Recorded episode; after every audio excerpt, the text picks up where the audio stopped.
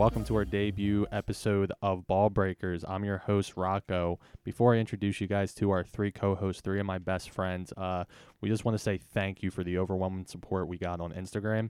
Uh, it was actually unreal, and Earl, our social media manager, has done a, a fantastic job highlighting our show and really just giving us the opportunity to see the type of feedback that we would get. And honestly, we were shocked, and we can't thank you guys enough. We're excited to get this thing off the ground and uh, put our hometown on our map.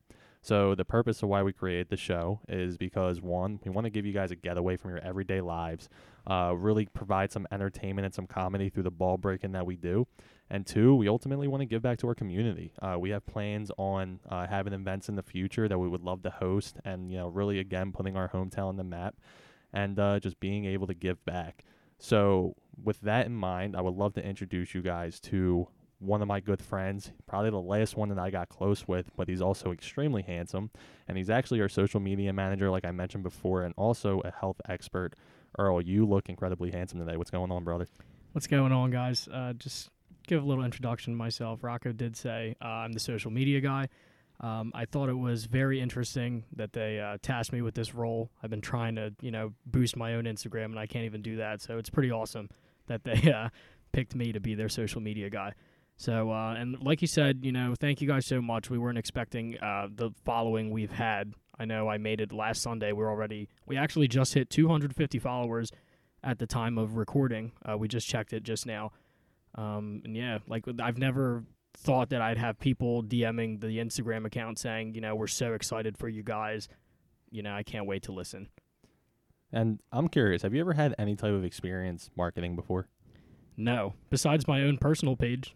But other than that, that's literally it. Yeah, I, I me personally, I was super impressed. Uh, the posts you've done have been unreal, and it's gotten unreal feedback. Uh, we we appreciate it. But now I want to move on to uh, to Chris because Chris is somebody. He's actually our general knowledge guru. Uh, we actually we actually have some uh, some fun facts with him that are going to be laid out with the show. And uh, Chris, let's get an introduction into yourself. What's up, Rock? Thank you. Um, yeah, kind of just like Earl said. Thank you everybody for all the support. Uh, I know when we came up with this idea, I, I was not expecting all of that. Um, so th- that's fantastic. I love every one of you. Um, but as far as what'd you call me, Rock? Or what'd you say? Our general knowledge guru. General knowledge guru. That that's that's a great title. And you know, it's funny. All of the knowledge I have is completely useless. Um, but I'm happy to share it with everyone. So that's great. Yeah. And yeah. Awesome. Just to, just to touch on that, it's not completely useless. Uh, but for New Year's Eve, me and Chris actually won a trivia competition at We some did. New Year's Eve party we were at, and I actually don't have much knowledge about anything. So basically, Chris carried me through this little competition, and we won this really cool toy thing. Ooh. and yeah. a Dunkin' gift card. and, and a a Dunkin', Dunkin' gift gift card. card. Mm-hmm. So Very maybe cool. it's not that useless. You never know when you'll need some certain information. So Oh yeah, just even watch some Planet Earth or something. exactly. Mhm. and uh, last but not least, I'm actually going to go into uh, our fr- the, one of the longest friendships of potentially my entire friendship. I would like to introduce you guys to Doc. Doc's actually our sports specialist. Uh, the chances that he has a bet in is more often than not. So, uh, Doc, let's uh, let's hear if you got anything in. Give us a background on yourself. Uh, thank you, Rocco. It's funny, yeah, I do have a bet in, but it's on basketball, and we're currently watching the Philadelphia Flyers play. So I'm a little upset about that. But yeah, thank you. Um, I'm super excited to be here with three of my best friends. We've been talking about doing this for a while, and we finally made that jump to actually just go ahead and do it. And it's going to be a lot of fun. Um, thanks everyone again for all the following we have. You know, I'm going to leave the social media to Earl and the smart and general knowledge to Chris. But uh, I'm excited to be the sports guy, and I'm looking forward to it.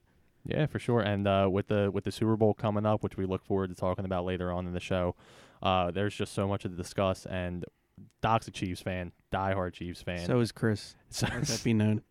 I made So- all my friends Chiefs fans, and I'm excited about it. hmm We had we made a big transition after uh, we said goodbye to good old uh, good old co- coach Doug Pederson. But uh, yeah, I mean the first episode we were actually going to discuss how we met, and then we ultimately realized that nobody really cared. Uh, and then uh, you know now we actually the the topic that we want to talk about today is adversity, and the reason being, and I'm not trying to make this about myself. This is just exactly what happened. We were discussing earlier with our friends that before we started this first episode of the podcast, um, I actually had just failed a test recently that was uh, you know, related to what I wanted to do with my future and goals that I had. And uh, it was not a good day for me personally. And I was I released my anger on Earl, Doc, and Chris, and they were like, "Oh, good, now I got to make a podcast with uh, with this guy today." And ultimately, you know, we just wanted to discuss some adversity. So I, I want to know though, what were you guys thinking when I was like literally having that breakdown? Wait, so actually, Doc and Chris texted us and texted me in a separate group message, and they said, "What are we gonna do with this guy?" so this is, mind you, this is two hours before we're firsting our or posting or, or recording our first podcast episode, and they saw it as, "Oh man, maybe this is bad news. Maybe we should record another day." But I saw it as a perfect opportunity because how like this like one thing that we want to make in this podcast is we want to be transparent with our listeners, right? Like we want to make sure that like we want them to relate to our everyday lives. Like how many times have, you know, one of our listeners probably failed at something and had to deal with it through adversity. Like in, in the midst of a global pandemic, you got like people are practicing adversity every day. Like maybe not so much later, but that's just the things that have happened in the last couple months or almost a year now. Like everyone is dealing with adversity. So I said, why don't we just tonight, instead of record how we met and whatever else, why don't we just pick it off at a perfect topic? Yeah, and you, know what's funny? A thought that was running through my head was I failed this exam, and it's you know coming into this podcast and just you know hanging out with you guys. It actually just made my day better. You guys are fucking fantastic, and you know, Chris actually broke my balls a little bit. Doc actually told me to get a new job, but I, I actually was on Xbox with Ryan while you were telling us that you failed your test, and I told him like, man, I just had something typed out that I probably shouldn't say, and I un- I deleted it. But it said eh, you could always be a, a janitor or something. if you fail." well, Rocco, I will say, um, you definitely bounced back. You're not very miserable right now. I mean, what happened to you? I'm that it's rough. What happened? You know, because how much time you probably spent studying for an exam, right? It was probably a lot. Um, and it's tough to see that result at the end. But from there, it's pretty much all how you react to it. You know. Well, that's what I wanted to say was I'm upset about well, it was I'm actually feeling fine now, but I was upset and like very frustrated earlier to where there's some people who have stuff that when they fail could potentially ruin lives. Well, You yeah. know? So I just I mean I just got upset through a through a piece of paper that got a number on it. But imagine being that person where, you know, say you got this answer wrong, that half the country is blown up. Mm, it's more of a life or death situation. Yeah. But I mean, like I said, at least you're bounced back from it. You know, it's not the end of the world. You can redo it, you know. But it's like I said, it's all about reacting to it. And I'm glad to see you're not uh, like wanting to hurt anybody anymore. So that's that's good. Well that yeah. What's up? Yeah, it's funny you say that, Chris, because I was telling Earl, I was like, and you, Chris, I was saying, you know, I had a really bad feeling that I don't know why. I'm sorry to say this, but I just I was like, Rock is gonna fail this test today, and he's gonna be extremely miserable, and he's gonna have that look on his face when he walks in the basement that he's just like, I I don't want to be here and do this podcast. And well, he's he's the main guy. This he we need him here. And yeah, well, I'm very happy to see you not miserable because when you're miserable, you're probably the worst person I've ever met. Oh, Just playing that out Well, there. it's plain as day. But first of all, I don't. Uh, that's one thing that I noticed on the Instagram. Earl Earl highlighted me as the first post. Uh, honestly, the you guys know what I do. I end up coming up with ideas and then flaking out of them like the next day. So I mean, the the the, the propelled motivation to do this podcast wouldn't be around without you guys. Uh, and especially Earl taking off the ground marketing wise, Chris and Doc being so gung ho, and honestly adding so many different insights to where that's what's cool about it. I mean, there's a lot of people that we hung out with over time that we're seeing all come together in our follows that are all like super excited for it. I mean, it's super cool. It's super exciting. So, uh, you know, with that, you know, it's it's exciting to have everyone on the same page, and uh, no matter how bad the day is, it's cool that I can be brightened through some friendships. And ultimately, it started with Doc telling me to get a new job, breaking my balls. So, I mean, how uh, how cool was that? Well, It's you just kind of gave. Sorry, you just gave yourself a perfect example of dealing with adversity yourself. How you said you always have these these bright ideas, and then you kind of a week later you get off it. Well, like this idea, you've been so just every single day. I can't wait to do this. I can't wait to do this, and you you kept your head on straight, and you, you got us to this point. And I think that's a great example of you dealing with adversity, of working your job, having to study for a test that you failed. Sorry, But you know, you you got you got through it, and, and you're here today, and you're sta- we're all sitting here. All right. Well, I mean, enough with the support. I mean, what's uh, what, what, let's well, let's hear some adversity you guys went through. Is there anything that comes to mind where you guys just like were absolutely irate that day of, couldn't even think straight, and you guys were like, oh my god. Oh man. You know, it's it's hard question. to think about it like that right off the spot. But one thing I wanted to say about adversity itself, not something I've dealt with per se, but just how different it can be for any given person, right? So, somebody that has a level head, you'd like to think that they're going to be able to deal with adversity. You know, they're going to deal with it right and overcome it and find ways to channel anger to, you know, put it towards something good. But then there's people that are going to have one little thing go wrong and that's the end of their day. You know, they're miserable from there on. So I just think it's very interesting about adversity itself that anybody can react that differently to it. And um, i- it's funny you say it's hard to for me right now to think of something that like, Like- for you I, can it's go. so I can go ahead and start, and you guys can think about what you guys, you know, what kind of story you guys want to share about you dealing with adversity. So, um, for those of you who know, uh, if you follow us on Instagram, I'm currently a fifth year senior at uh, Rutgers Camden, and um, it wasn't as easy as most people's path of education. Um, so my whole life leading into going into college, I was like thinking, I'm going to be a nurse. I'm going to be a nurse. My family's nurses. I'm going to be a nurse. And I got there and I was like, I hate this. Like, this is not what I want to do for the rest of my life. And unfortunately, I stuck into the nursing track for almost two to three years. And then eventually, I actually, well, technically, I failed out of the nursing school. Did you? Well, well, I quit before they could kick me out. I had- That's So you're a you didn't genius. you didn't fail out, you quit. yeah, well, I had. Well, uh, You the listen, system. I, There's I, wrong with I met with my advisor going into my spring semester of my third year, and they were like, "Hey, Earl, you know, you're like one, you're like one C away from failing out of nursing school," and then I was like, "Well, Mister John, I quit," and he was like, "What?" And I was like, "You're not about to kick me out? Are you serious? Now I'm quitting." And he was like, "So what are you gonna do?" So right there, like right in front of my eyes, my life's blown up. My whole my I ten thousand dollars later, three years, you know, college isn't cheap, and I'm like, wow, I thought I was gonna be a nurse my whole life, and now this guy just told me I'm failing out basically. So I had to deal with this all of a sudden this new thing, and I'm like, oh man, so what am I gonna do? So over the next two weeks, I have to meet my new advisor, my new dean of my school. All I'm still at Rutgers this whole time, but the whole while I'm like, this this is awful and then I got to set new goals for myself and find out where am I going to end up in by graduation. So my ultimately my solution to this awful situation was well I have to find a new major. I have to find out what I want to do for the rest of my life. I still don't know what I want to do the rest of my life, and I'm a fifth year senior graduating in two months. On What's top your of new major? restarting in general. Yeah, well, Yeah. honestly, so what is it, Earl? Your major? I, I, I kind of screwed up. So my new major is health science. And the only reason I decided to become a health science major was because my credits transferred over. And I can't waste too much time in college. I don't have the money and I don't have the time. so you had limited options, really. Yeah, I, it's not like I could be a nursing major, fail out of nursing, and say, oh, I'm going to be a business major now. No, then I'd be a, a first year college student at Mhm. 20, 21 years old. So I decided to roll with the health science track. Um, health science is a very general um, degree that you're pursuing at Rutgers. It's technically like pre med. If you're going to be a doctor, you're going to be a physical therapist or something like that, uh, you should probably go into health science.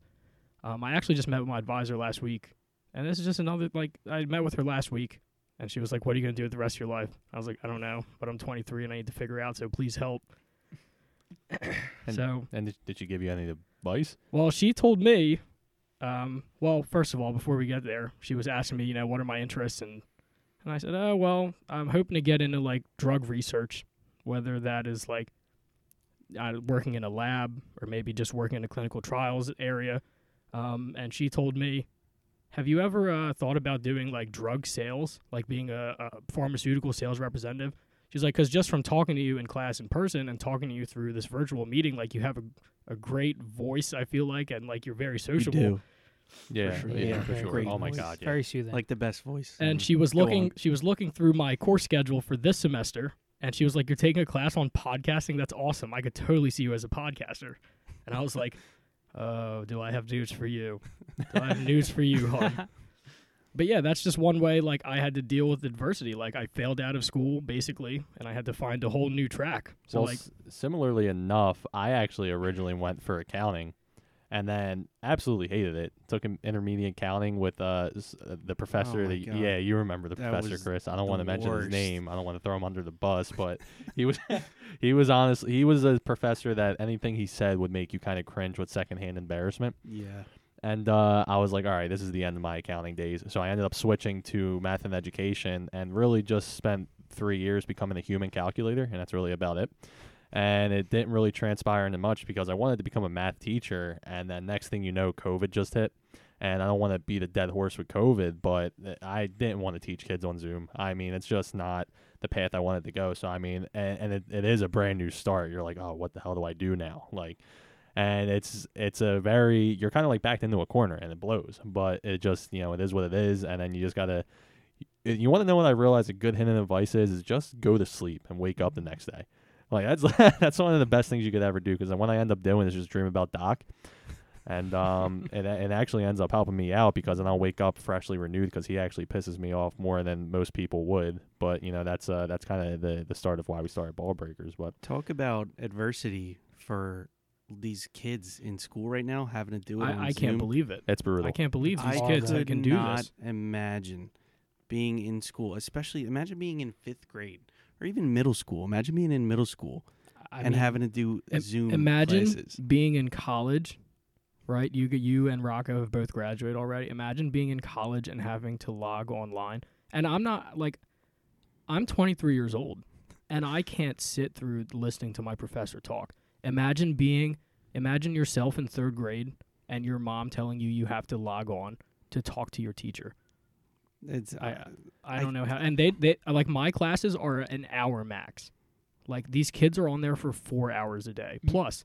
Yeah, I actually I'm in school for education, becoming a phys ed teacher, and I had to sit in with like a teacher at a high school on Zoom with like one of the Like student classes- teaching, like a student. much. Ta- yeah, it was Right. kind of just an observation, and I was just like just sitting there in the Zoom. This is like a part of my my major, whatever, what I have to go through.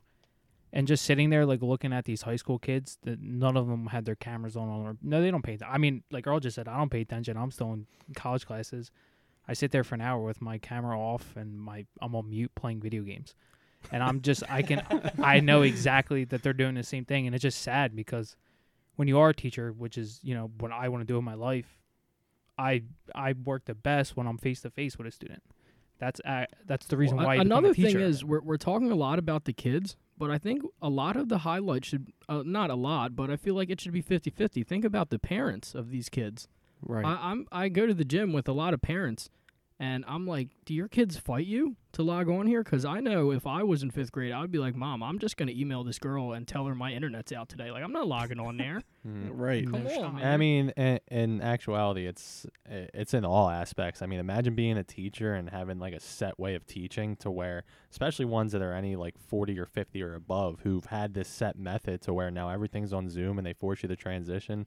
I mean, I thought here's the way I looked at it. That's a perfect example of dealing with adversity. Yeah. Not only for the kids, but for the teachers as well. well the education's just a, a mess right now and it's Yeah. a shame and i and i actually truly believe that when stuff hits the fan that it's going to you know start taking a turn because now it's highlighted. So i actually truly believe that within the next decade education's just going to skyrocket because they're just going to review all the curriculum. But i mean for something not to work for so long right now i mean i even a simple solution was hey if they're trying to shorten school as it is or the hours with school why not just have a fall segment and a spring segment and hold outdoor classes where it's in person or something like that to where it's more engaging you do it three hours a day maybe heated tents i mean they have it at skeeters the, Yeah, the heated right. tents so like why can't you do it for the kids to where it's in person and they don't have to wear a mask because the seats are six feet apart and you, you know you do it that way i mean th- zoom is a real thing Yeah, it is. A hundred percent. It's horrible. I Yeah. I have a two a three hour class on Zoom. And I I was here the other night. I, That's did I pay attention once? No. How am I going to sit there for three hours learning about exercise physiology? I, I can't do it. yeah It's, it's just it's about sparking motivation and y it's hard to do that through a screen you can't it's not only about sparking motivation. It's it's almost like how can you bounce back from this? How like okay, school's canceled. What now? How are you going to deal with this? What are you going to do to change it Do you mean from the students? from perspective? everyone's perspective? And just how are you going to deal with what are we going through? I feel like the idea with the tent and like being outside, like that almost sounds like too too like practical. You know what I mean? It But- makes too much sense. Yeah, it makes makes too too much much sense sense, yeah. for it even to happen.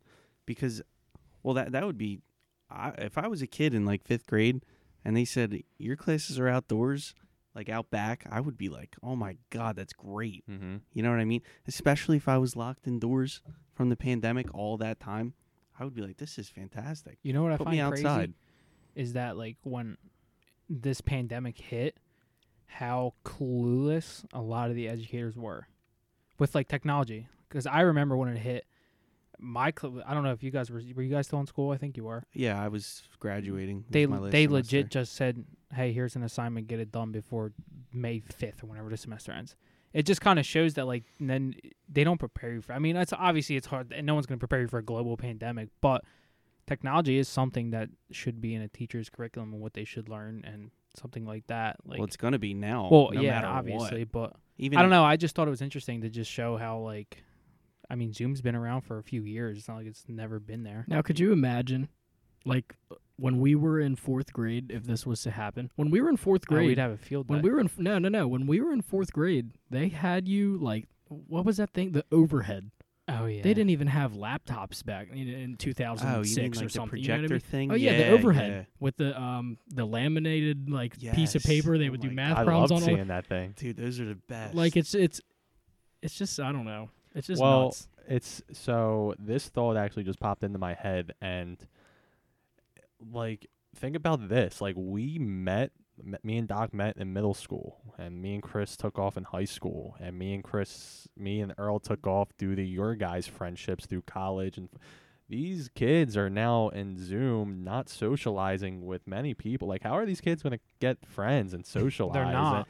like it's it's insane that this is that there's nothing being talked about to even propel this or I mean there's nothing wrong We, with they they've talked about it before. I know. I remember when I was taking childhood psychology, we were talking a lot about the use of technology. So like this is something we could talk about for hours and hours.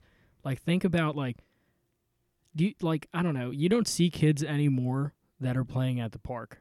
Not as much. I mean, you'll see them, but not not like we were. I feel like every day I was riding my bike somewhere, or I was Right. playing football in the field somewhere. Or I was playing basketball at the park. Like people aren't kids aren't doing that anymore. Like everyone, every kid has their tablet now. Like if you go out to dinner, you're seeing kids Oh on their God. tablet. Like it's I noticed that when I worked at a restaurant, and this was two, three years ago, when I was working at a restaurant, there would be kids, almost like I would say more than half of the kids that I had at my tables had like tablets. There was kids that had AirPods in, and they like wouldn't get like the parents weren't saying anything. Mhm. I was thinking like it's almost that- like they give it to them just so they would like just leave Shut them alone. Yeah. right. Well, one of the things as an educator that I have to be able to teach kids is is uh social socially and emotional like health. How am I supposed to teach someone how to do your social health when They're not practicing it. yeah, how exactly. How would you teach a kid social health and through Zoom, Chris?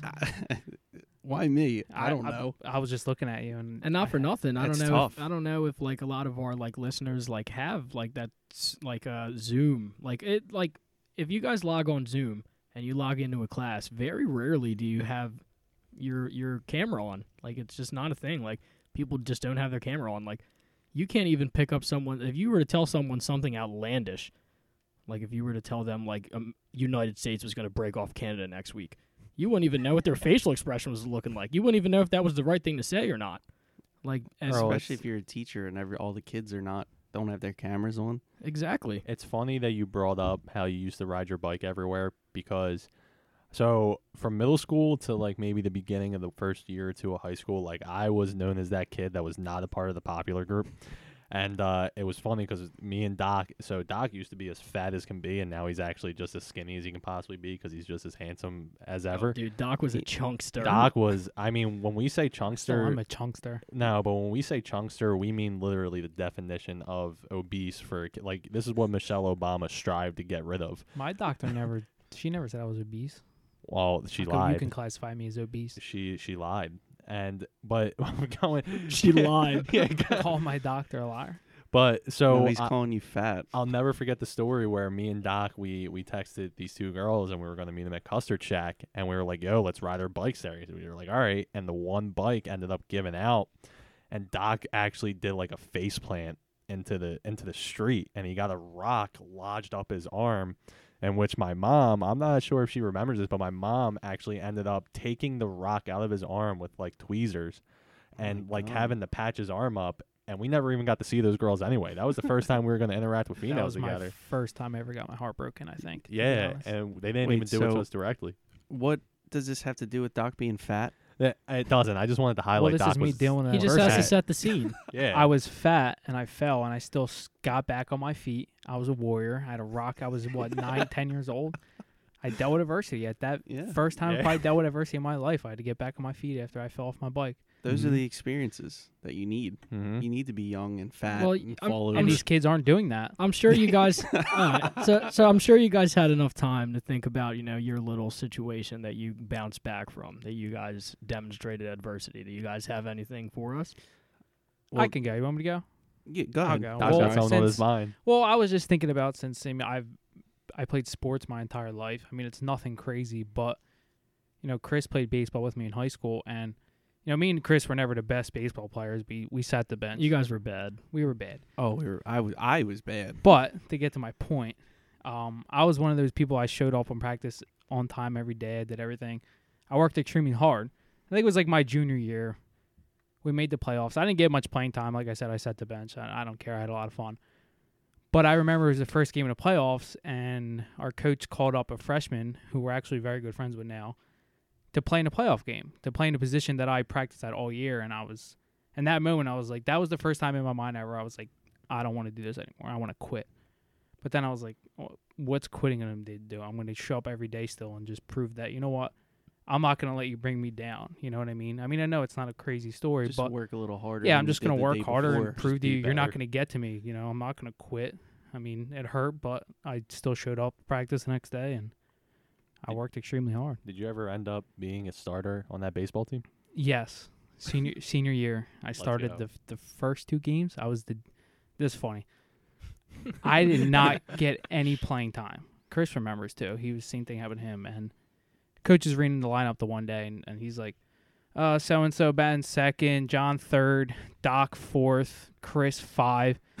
and me and Chris look at each other. We're like, "Dude, we haven't been in the lineup in like two weeks." You guys must have thought it was junior prom or something. N- You guys yeah, were like, no. yo, I thought he was stumbling his words when he said my name bat in like- fifth. I was like, We're like, you- hold well, on. it's funny because you go into those games like ready to sit the whole game. Yeah, we were ready. We had our seeds and Gatorade ready to be chewed and spit Wait, that's out. what I was gonna say. Like, I can really like vividly remember, like sitting in like six period lunch my junior year. You guys were seniors, and you were like, "Yo," Chris was like, "Yo, Doc, I can't wait to chew seeds and drink Gatorade later today."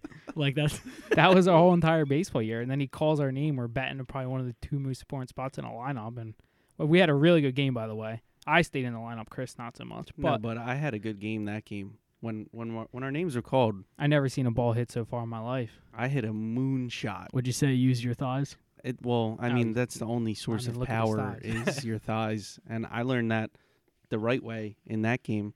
And we were playing on, um, where were we at? We were at Coastal Carolina and Myr- yes, Myrtle Beach. and the field was beautiful. That's when That you was yeah, all imagine most imagine being on your. We were on a Myrtle Beach trip.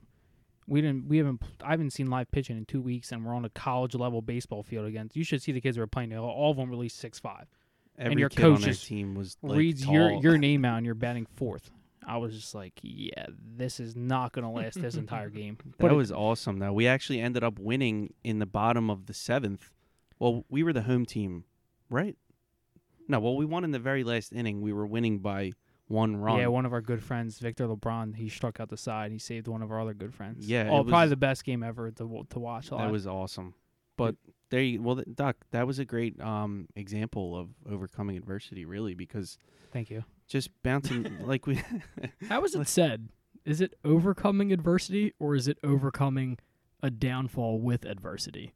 or like No, it oh, was definitely Well, it was definitely the first one. It's overcoming And I'm- adversity. I'm not. Po- don't first of all. well, I want everyone to know this. I was a math major for a reason, so please do not take anything I say with vocabulary to heart. But from the way it sounded, it sounded like the first one, overcoming adversity. Because you're overcoming. I will believe adversity is like the difficult, like roller coaster of emotions or tough times. So you're Right. overcoming that adversity. I have a question for like our general knowledge guy over here. Is is there like positive forms of adversity? If that makes any sense. Well, if you think about it in the context we're talking, it's all positive. yeah, Like Right. you would but never like. You, we say adversity as if like we we deal it's something that happens that's bad in Yeah, your I- life. I but think- there I be think for you to exude adversity, you have to first have a pitfall. the definition is difficulties semicolon misfortune. Oh, so yeah, you are overcoming adversity. overcoming- right. Wait, so so- no, so there's then- no positive adversity. Okay, wait. So I I thought that adversity was like your bounce back, but actually it's the pitfall. It's like the process of dealing with it. Oh, you think that's with funny, Doc? it's your pitfall. I like that word. I don't know. That was a good word. Pitfall. What was that you said before? How to exude? Exude, Yeah, I never heard. Can you? Uh, now what's hold the on. definition now, of ex- now ex- is that a word? exude. Yeah, it's Kristen like has uh, a- a it- it's of like vocabulary. demonstrating. It's like Uh, you demonstrated. I'm I- gonna I've need heard you of to spell that for exuberate. me. Were, were you thinking All of right, well, exuberate? somebody check me that. I don't know. Fact check, Chris. Come on. I, I check you out every day. I'm our fat guy, I guess, so I'm gonna have to do it. Wait, it. did you say fat or fact? Both. I'm, well, how about I'm the fat fact guy? So Chris, why? Because I feel like you might have to figure out how to like spell it too. It's funny when you bring up that coastal Carolina stuff because that was probably the most motivation I've ever had to play sports was traveling out of state, and especially Mhm. when especially when you're younger, you feel like a professional. Um, and you know, I'm sure you guys on the. I mean, we, we, me and Chris played street hockey. It's like not even near the same thing because there was no type of pro way of looking at street hockey. But that's when I got my most motivation was like traveling to Pittsburgh or Canada when we got our teeth kicked in. You know what pissed me off about that game in Coastal Carolina? The game didn't count. It was like just a filling game, and I remember it was the best game I've ever had in my Ah, so high now school it all career. makes sense why you guys played. Yeah, uh, exa- well, that Well- was. This is me getting back to the point of like, it didn't even matter for me and Chris. He was just trying to make us feel good about ourselves, our coach. But we, Well, uh, rose to the occasion. yeah, but the game didn't count, and I remember we So, both like, had a what good occasion? game. the occasion of our names being called. Yeah, our names got called, and we produced. We we stepped up when our name was called, and that's the whole point of adversity, right? You step up when your name's called. I so mean, answer go me. So answer me a question. As we're speaking about adversity, do you guys do you guys remember a time of when you like lashed out because you were so angry, something you want to do when you were thinking straight? Like, let's say you uh, you were dealing with adversity in a in a wrong way. Yeah, like for like a prime example of today, like when I texted you guys, there were probably some freaking out. Yeah, there were probably some things said that I thank God it was via text. 'cause had I seen you guys in person, you know, I probably would have put a hole in the wall. I probably would have called Chris like a fat ass, and I never would have really meant it. But like that's just some of the stuff that Only you low key. Yeah, only only low key. But like that's you know, uh, do, do you guys? I mean, I remember when I was playing poker with Chris, and I flopped, or I ended up getting three triple eights, and I like was down to one percent on this hand, and then me and Chris's friendship was almost ruined because he actually stood up and left after that hand. I But, was mean- very upset, but I, I'm a very level-headed person. But for some reason, when I play poker, I cannot contain my emotions. Doc knows because I've snapped on a few people at the casinos, and I don't know why that is. I, I, that's the only thing. Well, I can tell you why, because it costs money. Well, and I suck really. at it. I think. It Yeah, you Money, lose yeah. money. Yeah, but but if I put money on a sports game and lose, like it's that is what it is. But for some reason, poker. Well, because you're You I'm- control your. You could. yeah. Poker's a whole different game. You control your money. You control your. the your- people who are sitting at your table are controlling what's happening. It's not like you're you're going to see Joel Embiid later tonight when he misses that layup. You're like right. when you see Joel Embiid after he misses that layup, you might give him a piece of your mind. but that- yeah, no I mean, shot. That I've- dude's like seven, Listen, seven two. That's probably one. That's probably a guy I wouldn't give a piece of my mind. But yeah, but it's funny. I, I don't know what it is about poker, but that, that's why I got upset with you that night. And I I think just that little like smirk on your face, like I wanted to smack it off so bad, but obviously I didn't. And what did I do? I got up and left. Nah. No, you, I think you. I thought you did. Well, I think I cracked out. I didn't have any more money. Yeah, and then like you that left. was the end of my stack and my money. So There's a there's a couple of friends in our friend group who have that smirk. I have it. Doc has it. Vic has it. Vic, the the Vic, for, The, the, famous smirk. Victor Smirk. That's Oh, our that's our six man Vic. If one of Yeah. us are ever out, you know, our listeners are you guys are gonna hear Vic Yeah, probably. Vic's a great guy though. Can I Well- just say something real fast? Yeah. Getting back to uh the whole baseball story. It's gonna be Yeah, real go ahead. short. Oh my God, let it die. Well, no, I Dude, wanted to just right, say high uh, school. it's funny because I actually work for my coach now. I'm actually the Highland JV baseball coach, if anyone would know. And just to give a little shout out to him, he's the greatest guy in the world. He's helped me through a lot, and he I think the world of him. So I just wanted to say Well, that. Well, that's good. That's that's just a sign that, not a sign, but an example that he never, he appreciated what you did when you were on the team. You know what I mean? Like you were always a guy that, like you said, that worked hard, and um, he appreciated that, and he knew that you could pass on that same mentality to the kids. So, So from, from what Rocco originally brought up was, have you ever lashed out? Now I'm sure in sports you have. Was I there, was have there ever a bad. time that your coach pissed you off, or maybe Oh, you broke your bat on your knee? Hold on, Or let me let something me like let that, me, you know what I It'd mean? be hard to because break I have one. I have one that's on my mind, but like I won't. I yeah, me like take while we're this talking one. about lashing out, like I have a funny one. you guys so, for sure have stories. So th- I was um, this was when I was playing street hockey, like Rocco said, and you remember Rocco was there. He remembers this story. So I was in a tournament, and um, I think we were in the semifinals, and we were playing a team that was not as good as our team, and we always struggled with this team, and we ended up losing two one, and we were up one nothing with like less than a couple minutes left in the game, and we completely blew it. And at the very end, I had a chance to score, and I completely just blew the opportunity, right? And the game First ends, time.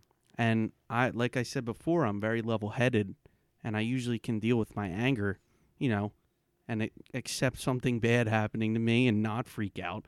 But when I tell you there was nothing stopping me this game, I straight up took my hockey stick and tomahawked it.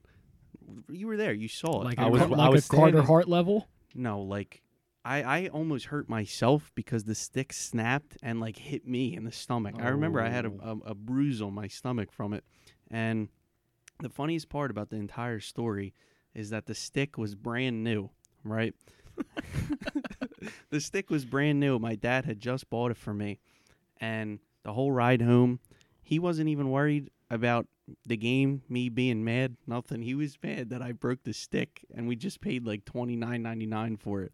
But I agree with him. I'd be pissed too. Well, oh my the God, funniest I thing. was- it was unbelievable. The funniest thing is I actually never I actually never ever like watched Chris's games because I was on a tournament team from I I traveled from different townships there I mean I once I didn't get picked for one A team I went to the other you know I got signed Right. signed a couple contracts when I was 12 years old then though um but yeah so I never watched Chris's games but my game was up next on the rank that we were on. So my dad, me, and Chris's dad were actually all sitting next to each other. And when we watched Chris broke that stick together, I'll never forget. Chris's dad like nodded his head a little bit.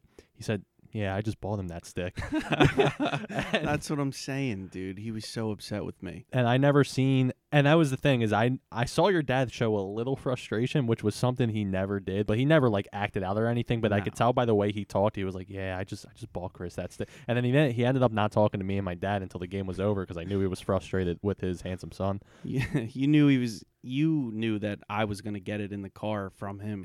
like he he would have never done it in front of everybody. But that was that's the only time, like truly in my life, that I can remember like losing control of my emotions. That's the second time you choked in hockey. yeah, it was. But Yeah. well, no, it was probably like the tenth time. to be honest, I never had the clutch gene. But did, did you ever find that word? no, I Exu?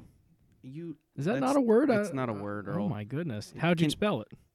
uh, Well, I started with X E X H U E. No, E X H U E.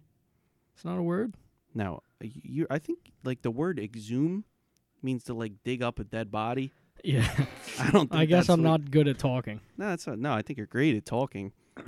I Just- think you're fantastic. it was one accident, don't worry about it. All right. Well, I'm sick of you guys Yeah, I didn't. Listen, I'm I the can't fat think guy. of a- Nothing's getting by me. I definitely have. La- No. getting back to the lashing out point. Like, and I'm talking about like a major lashing out point. Well, Like, I'm talking about. I'm not talking about like you struck out and you threw your helmet onto the bench. Like, actually I'm got talking kicked out of about the like game for doing you freaked out.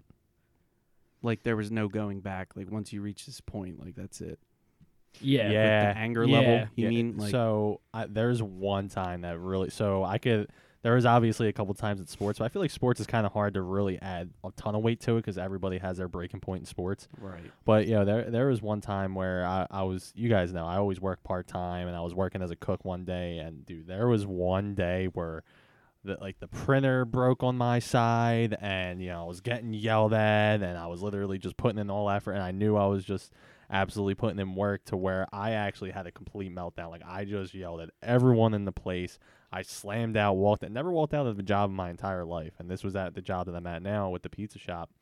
And I I'll never forget. I was like, I never want to see myself get to that point again. It was one of the, it, like actually like I actually yelled as loud as I could and went out the back door and pushed it open to the point where like you heard it throughout the restaurant and it was like God, like When was this? this was was, this Denny's? no, no, I didn't No, have that. you just kind said it was at the pizza joint. Yeah, right? I I never even had that breakout at Denny's. I mean, with Denny's, Denny's is just different. When you're younger, you kind of like accept way more stuff. I kind of just quit is at Denny's. dysfunctional in itself anyway. It was just That was probably to the best place I've ever worked at. I mean, it's literally dysfunctional. It's no longer running. Yeah, No, there's Denny's still. No, Relax but the that. Denny's. Our Denny's is dead. Our. Denny's- Rip. dude, our Denny's actually the the fryer would catch on fire, and we would just say, "Ah, it's on fire again," and wait for it to stop. And it was Not connected to a gas line.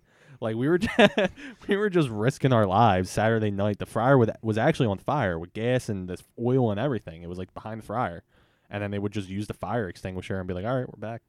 Oh my god! You can only imagine whatever that fire extinguisher shit probably got in the food. Well, no, what they they covered the top Oh, of the They oil. probably still served it. yeah, oh I my mean, God, yeah, that's what Den- that's Denny's pride, baby. That's all why the food was so good. Yeah. Uh, sorry, guys, if you ever ate at that Denny's. little como se llama. All right, let's not that bash Denny's too much before they come knocking on our front door. We don't know how they get down. Yeah, facts. well, no, so we're not bashing Denny's, and we're just bashing our Denny's. Right, which no longer exists. So So yeah, if you it's like do it have for a happened. reason. if you have an It's issue, there's no going back anymore. So I'll- sorry if you ate there. tell you what, there's no better feeling in life than being drunk at a Denny's at 2 a.m. And I stole a plate from there once. Just a plate, No, like I didn't want it. I didn't want it to-go container. I took it with me. like the food you on the literally plate. just walked out with like silverware and a plate. Yeah, That's savage. It You still like- have that plate? probably. My, m- uh, I don't know. I my think you mom- should frame that and sell it once Denny's goes out of business. Oh, You might have to pay to would be sell a it. Real collector's yeah. item. For I'd lose my shipping. That's what I'm saying. When was that? That had to be I don't like even know. ten years ago. Oh yeah. Well, the only time that I ever went to Denny's drunk was when I was in high school.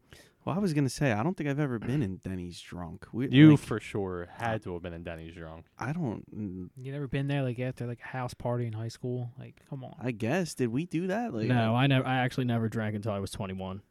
Me that's either. true. Yeah, no, me either.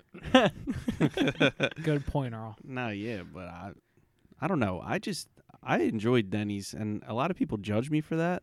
But what, like, you didn't, Cheesecake- Rocco? Cheese? No, I dude, I enjoyed that. I just talk a lot of a lot of shit on Denny's, but Yeah. like, I mean, for the most part, dude. All right, so this is actually transitioning a little bit. One thing I'm always going to do or try to provoke my kids to do is work in food business because I feel like that that was the beginning of me like getting like like sticking up for myself. Like when you have diner servers yelling at you for toast and like telling you to go screw yourself and dude, the food business industry can be rough. And that was you guys knew me from middle school and high school. I had no type of voice. Like I was literally just the the the, the softest person you would ever meet. You still You are. still And I still am. I still but Beat I me to it, Ryan. Yeah, no, like baby shit soft. yeah, I mean it is what it is. But I mean I I mean like I would be like Charmin soft. So are you trying to tell me that you working in the restaurant business, like, helped you what? Like, not have thin skin? I think he says like become like more callous. Dude, when you have servers like literally cursing at you for toast, for fucking toast. yeah. You know, So, did you ever deal with adversity at Denny's or s- the restaurant business? dude, are you Uh, kidding me? Absolutely. Yes. The restaurant business is rough, man. uh, especially if you're like a server in a busy restaurant. Like, I once had a Romanian man. How did you At- know he was Romanian? Did he have like a tattoo on his neck Did you said fact check that? Romanian? He Yeah. told me. He wasn't He told Bulgarian. me that he was Romanian. Well, he couldn't have been that bad if you guys got that far. No, so well, he was yelling, like raising his voice, pretty much yelling at me because uh, it was something so small. I forget. I like I missed the tartar sauce or something that he wanted. Ew, he imagine said- getting tartar sauce from Denny's. No, no, no. This was at a Oh. crab joint. Oh, okay. He got like Oh, my crabs or some shit, and he just told me like, "You're just a server. Like, I need a new server. You don't know what you're doing. You're just a server." That's what he was saying to me, in the middle of this busy place, and I, I that was one time I had to actually like control myself because You didn't lash out. I, no. Well, I told my I I to help myself not lash out. I just told my manager like, "Listen, you got to just get this guy away from me." And what she said to me was, "No." So, I had to just deal with it. I have uh, I had a very similar situation. So like with, I worked at at the Deptford Mall for a long, long time, probably six years. When I first was able Long to work, time. yeah, I worked there until I was like 21 or something. hmm But like I always hated we have like literal policies that like you like so if someone brought back a pair of shoes that was worn, I can't take them. Like I can't take back worn shoes. Right. And I always hated like these po- these policies are set in stone for a reason. But like managers can like give like a exception to these people. Like if they like kind of just Mm. tried them on, maybe wore them once. No, no, no, no, no, no, no. Like I'm talking about this late. Like this is a specific time. Think of this lady's son. Literally must have ran through 35 fields. He looked like he was farming during the day, and she was like his his air bob his air bubble broke in his air maxes. So I'm like, well, I can't take him back. Like I can't. Like it's not it's not allowed. So then she, you know, throws her little fit. Blah blah blah. Why can't I return my shoes? I bought them here. They're broken. So I'm like, no, I can't. She's like, can I talk to your manager? And I'm like, Oh uh, my of God. course you can, Karen. You can talk to your Karen, I was just thinking that it's such a Karen move. And my manager comes in and she's like, "Yeah, w- we'll take him back." And I, I literally hung I, I hung my lanyard up, and I'm like, "Why? Like you don't have my back. Like why don't you have my back? right. Like and we have policy set in stone for this. So why you know?" And, and that was a time when I was like, "No, I'm done. Like I'm not working for you. You don't have my back. Like Well, you're my There, there's actually a philosophy that I heard where if you treat there's a, there's companies who are more focused on treating the customer right, but they're actually not as successful. And again, this is all stuff that I've heard. I've never actually researched personally, but I'd like to hear your guys' two cents. Where there's companies that treat the customer right, they focus on them first. But then there's also companies, and I've heard this as uh, a, th- a philosophy for Costco, to where they actually treat their employees first, customers second, because it's a domino effect to where they're, since their employees are happy and treated the right way, it transpires to how they treat their customers. And I was like, wow, I think I heard this back in high school, one of our English classes. I know my girlfriend's grandmother is in love with Costco. She doesn't have well, you could uh, tell her Costco, she would be like, "Oh, they started the United States. They're great. I love Costco." never Where even is been a Costco? Me neither. Yeah, where's the closest one? I think there's one in Mount Laurel. have you ever been? To Where's one? Top Golf? I think it's close to Top Golf. That's like Mount. I think it is Mount Laurel. Is it you're like a. Sam's? You need like a subscription? Yeah, it's very similar to like Sam's and BJ's. Oh, yes. I've yeah, I've never been to a Costco, but it's uh, from what I've heard. Like you, it's funny you say that. Anytime I've ever heard somebody talk about Costco, they love it. Oh, And then yeah. people don't have anything bad to say about Costco, and I feel like it runs parallel with what you're saying. Like they treat their employees good, and uh, essentially the employees treat the customers good. Well, that's so. So wait, Yeah. going back to what you said, how Costco treats their employees first and then the customers. Are I don't you trying know- to say that that like by them treating their employees, you know, They're making them their first, employees happy. And that's gonna make their customers happy? Yeah, I mean, is they're, right, they're so- gonna be happy that they're there. They're not gonna hate their job and hate the fact that they have Yeah, to like go think to their about job. Chris got basically jerked off by this Romanian guy at this crab joint. Mm-hmm. And And I- then think about his next table because his manager didn't have his back. His next table is probably gonna Chris probably gonna be miserable.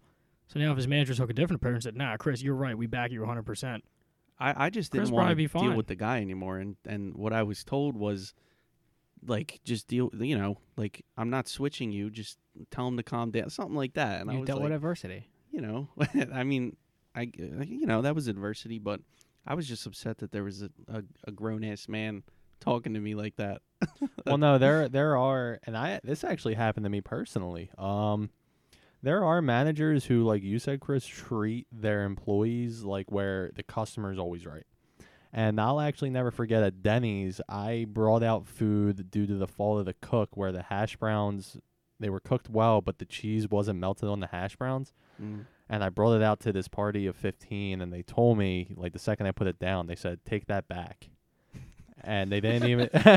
It's your fault. Yeah, so they, they didn't even say they didn't even say, "Listen, can I get a new set?" of-" No, no, they just said, "Take that back." And I said, "Hmm." I said, "All right, like no problem, miss." But and then I took it back. I brought them back, and that was the only issue we had since then. I think if anything, there was maybe a, like a, stack of two pancakes missing that were that took like five minutes to cook. And then when we went to go split the check, was- they they split the check as a family, and I accidentally missed an all-you-can-eat pancakes that was four dollars and put it on the wrong side of the family's check to where they lit me up.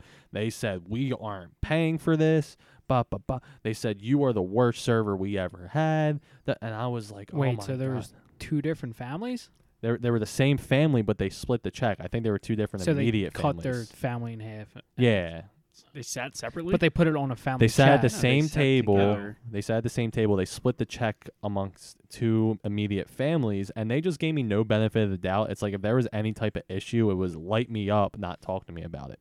And I mean, that's I mean, if you're part of the food business industry, everyone knows that those days are going to happen.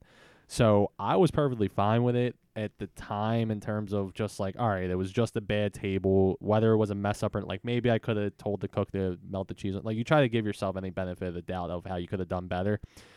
But as this lady's walking out the door, she told me, she said, you know what's funny about this situation after we had removed the all you can eat pancakes and just really gave in to their demands. She said, you know what's funny about this situation? And I was 17 at the time. She said, I work in a college office. You work at Denny's. You think about that.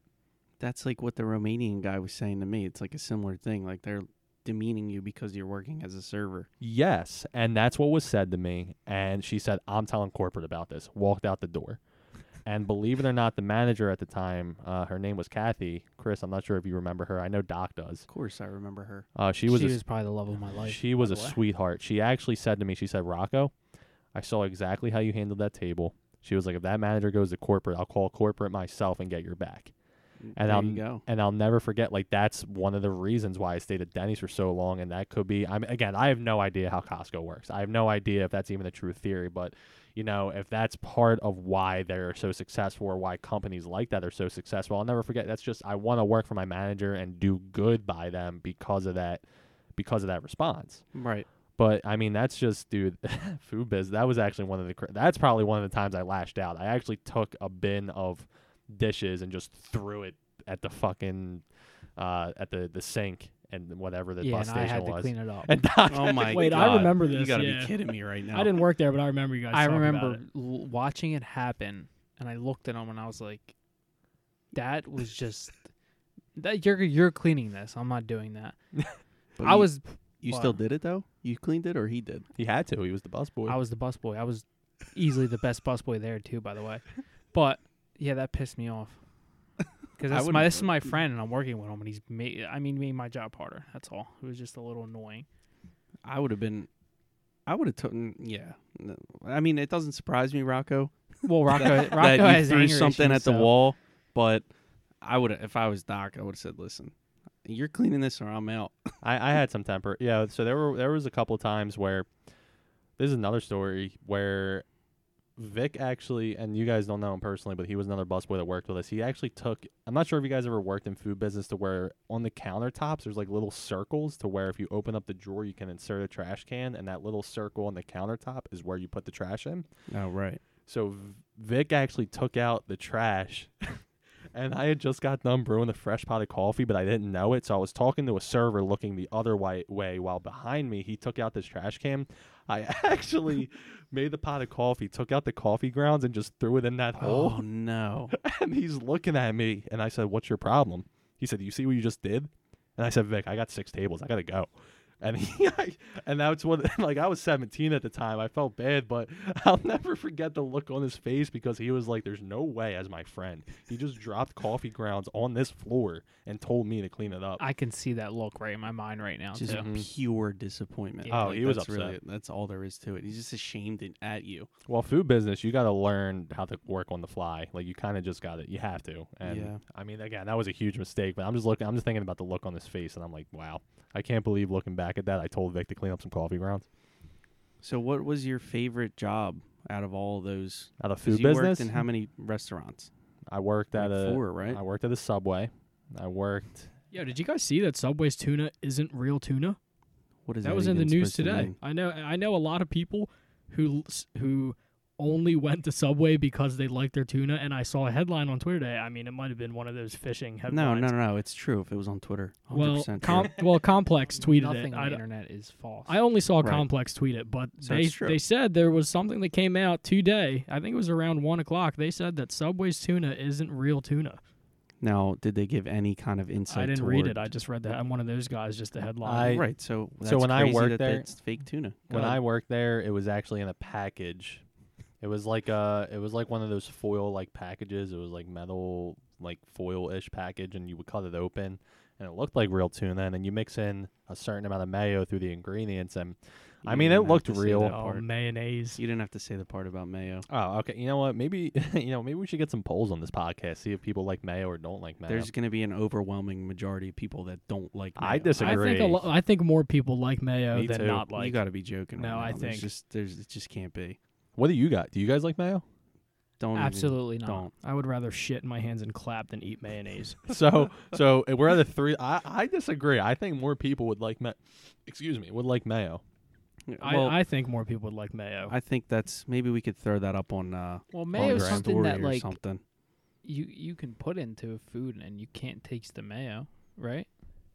Yeah, I like mean uh, Chris ate a whole cheesesteak one day and, and had mayo on it. I really I And never he had no he had no idea, and Oh, he man. hates mayo. yeah, I- he did. I- well, he'll, first of he'll all, say he didn't. The people didn't will say he did. Like me personally, I hate ketchup, and I know my like mom when I was young would like try to hide the ketchup in my food, but I was way too smart as a child to realize what she was doing. It's like she's torturing. And you. I no, literally, I'm I would legit be like, I'm not eating this. Like I'm a f- like, Like, she tried to petrified of ketchup. she tried to I bel- condition you into liking mayonnaise. Yeah, Oh, she's fake. no well. I I agree. Speaking about not having your Love back, you, mother, if you're listening. But oh, dude, that's terrible. And you know what's funny is that your favorite player in the entire world Don't Like- even. Don't even. loves ketchup, and he puts it on everything. And for anybody wondering, it's Patrick Mahomes. That's he it. has a lifetime deal with Heinz ketchup, and he's gonna get it forever for the rest of his life. He puts it on everything. How does that make you feel? I love it. Anything that he d- he does, I will never. s- He can do it. He come on. He can do Alright, whatever well, he I- likes. I see can where no this is wrong, going eh? now, and uh, you guys mentioning Patrick Mahomes, you guys are gonna dec- get Doc started. So like, I just want to touch back to where we were. We're talking about adversity and Mhm. you know dealing with things differently. And like like we were saying in the beginning of this episode, we want to make sure that we're transparent with our viewers, that they know what's going on in our lives and how we're dealing with different things, and we want to be relatable. So like this, the real reason I thought it was a perfect time to talk about adversity was well, the one reason was because Rocco, you know, was dealing with a good amount of it today. But we want to, you know, let people know that you're not alone. Like I'm, I'm a big advocate in mental health and stuff like that, and like I really like. I I take a lot of psychology classes, and a lot of people feel like they're the only ones going through these situations. Like, you know, how can I deal with this? And we, I, like I said on Instagram, or like, like the Ball Breakers podcast said on Instagram. Sorry, like let let uh, we want to be the example that we're we're going through stuff too and you the people listening through whatever vehicle you're listening to us we're we're doing it we started a podcast in the middle of a global pandemic while two of our guys were starting their new careers the other two were fifth sixth year seniors in their university Super seniors. and it's great you say that, Earl. Um, Supersonic legend. right. Because um you know what's funny like even if it's not this podcast it could be anything you never know when you'll hear a tidbit of advice that could like potentially change your life you know what i mean and like i said before everybody deals with things differently and you never know when you'll hear something that could help you deal with something and as like you said as well it's great to know that there's other people out there that have a similar situation It- similar outlook on things It's funny, like we keep saying it's funny, it's hilarious but it, it's it's it's not funny, but it's it's cool that you brought up something like saying the word advice ticked in me, like some advice, like. Can you guys think of like the best advice you've ever received or the best advice you've ever given? Like for for me personally, I had a, a religion professor my junior year of college, so last year, and he was one of the most brilliant guys I've ever met. I actually ended up working for him after I had a class with him, and he told me like, I don't want.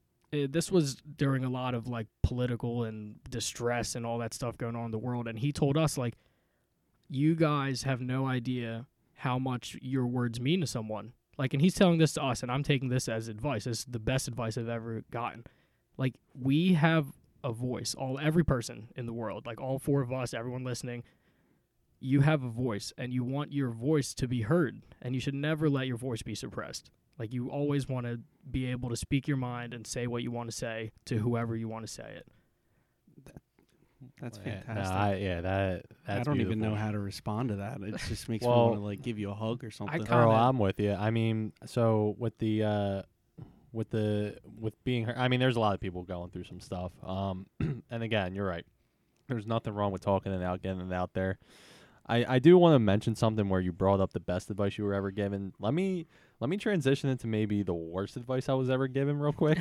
yeah, please. do. because this uh, this stood out in my mind for the longest time, and I never actually told like one of you guys specifically, just because it was one of those subtle stories. But I was in the car with my brother and his friend, and he was joking or whatever. I mean, uh, hopefully, I don't know, maybe he wasn't. I mean, he ex- he extended the offer. So what happened was he was smoking in the car. And they were smoking cigarettes, and the, the car was like filling up with smoke. And I was like an advocate of like, ah, secondhand smoke's terrible for you. Any smoking terrible. How old were you? I was like 14. Exactly. That's Oh, the age yeah. where But- they ingrain that in you. But to Mhm. be fair, uh, like I grew up with some cigarette smoke like uh, around just through my like not even immediate family or anybody like that, but just from family or cousins or whatever the case was. Where when you're younger, you kind of like the smoke because you don't you like the smell because you don't really realize the health effects at the time until you grow up and learn about this stuff. So like once I figured out about it, I was sitting in the backseat of this car, my brother and his friend, and my brother's friend was smoking. And I said, you know, there's actually studies where secondhand smoke is like worse for you than like firsthand smoke. And he's like, yeah. He's like, you want one? I was like, I was like, you know what? No, I don't. But that was probably the worst advice I was ever given, just to highlight that fact. That's hilarious. H- how? Well, hold on. Let me let me jump in here. How can secondhand smoke be worse than firsthand? I don't know. Is there some kind well, of theory they behind prob- that? they probably just put in the fact that if you're experiencing secondhand smoke, you're not doing firsthand smoke. And I think it has Yeah. to do with like, like Rocco said, he he was around smokers his whole life. So I guess it depends on the age you're actually ar- like involved with secondhand smoke. It could have been a Child. quantity effect. Because think it about could it this be way. like, yeah, from like when you're young. Say if you three smoke, right, and I don't, like, but it's all we're all hanging out separately. Like you guys are only smoking one cigarette at certain times, where I'm dealing with all three. You guys smoking, uh, you know, maybe Right. it could be a quantity I effect. see what you're saying. Yeah. I mean, who It's knows? Honestly, interesting. Yeah, I mean that was just an idea that I pulled out my head out of nowhere. But it, I again highlighting the fact where there was. I mean, is any advice you guys were given good or bad? Because that that was that's one that's always stuck out with me. Where I look back at that day and I was like, maybe if I smoked that cigarette, I would have been healthier than the secondhand smoke. Yeah. Um. Completely joking, by the way. One of the things that sticks out to me in that effect is my grandfather, uh, God rest his soul. One of the things he always used to talk about was just like the essence of time, pretty much. And I know it sounds kind of like corny, I guess. uh, Not corny, just like overly philosophical, right? But he would just say like things like time heals all, like that kind of stuff. Everything that you do and making the most of your time, which is something that I've definitely transitioned to my own life, especially with starting a new job, um, first job in my you know career path that I was looking forward to. Time management is like the biggest thing, and you know this, Rocco. We have the same uh, job, obviously, so that's one of the most important things is making the most of your time, and it's something that I've definitely gotten better at. And just sometimes those words just resonate in my head. You know what I mean? So that's the first thing that jumped out to me as like some of the best advice that I can think of.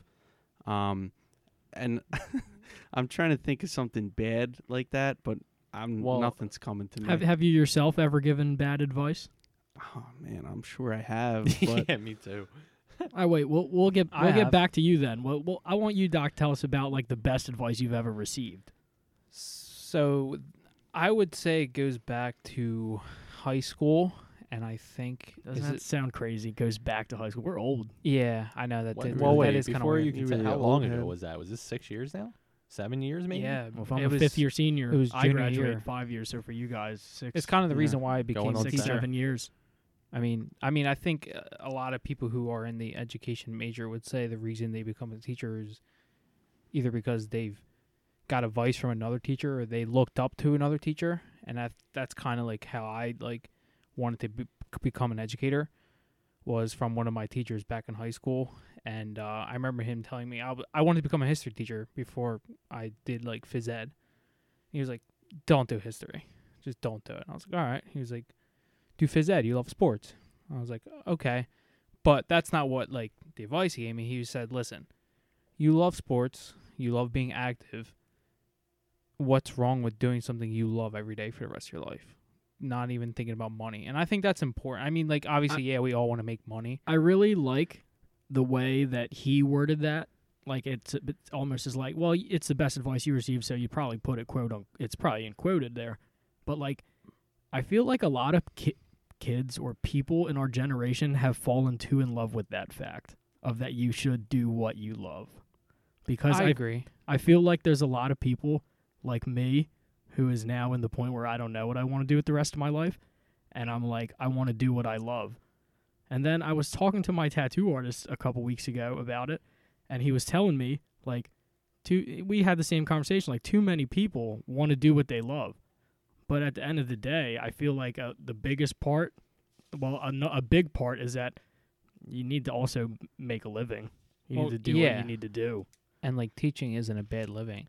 But I just thought that was cool, like the way it's yeah, worded yeah, there. yeah, the way he said it, and that's like one of the things. Um, like obviously, me as a teacher, I think what I want, like one of my goals, is for a kid to like look at me and be like, "Wow, I look up to this guy. I want to be just like him when I'm older." And I think that's one of the reasons why I'm really into like teaching is just not only being there as a, a teaching a kid in the phys ed or how to throw a football or whatever it is, but to also be there for someone that they was just like have, you. yeah, be there someone like me or didn't have anyone else to go to and just wants to talk about something that they're interested in. It doesn't even Well, matter. Yeah, that's why. That, so I re- I actually graduated from math and math and education, like I stated earlier. That my main reason wasn't even because of advice like that, Doc. It was mainly because, and I'm sure you got, I'm sure everybody in their life has had this type of teacher or professor to where somewhere along the line they just forgot what it was like to be a student and didn't treat them like students didn't relate to them at all. And that was my motivation to want to teach before covid hit and the zoom thing because once zoom hit you can't really relate to anyone as much.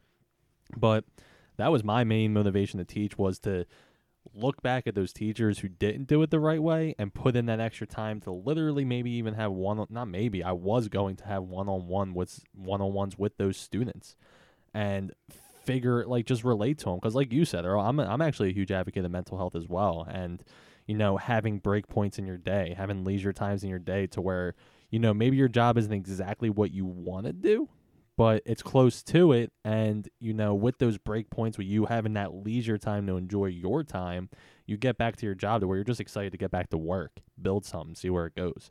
So i mean that was my motivation to want to teach. But you know similar to your point doc I, the, the whole entire relation aspect that's exactly you know that was exactly my motivation all along. Another thing too is making the most of like a, a situation like that. Um, so say you don't have your exact dream job that you feel like you're not working every day because, like like Earl said, or like Doc said, um, how if you love what you do, you're never gonna feel like you work, right?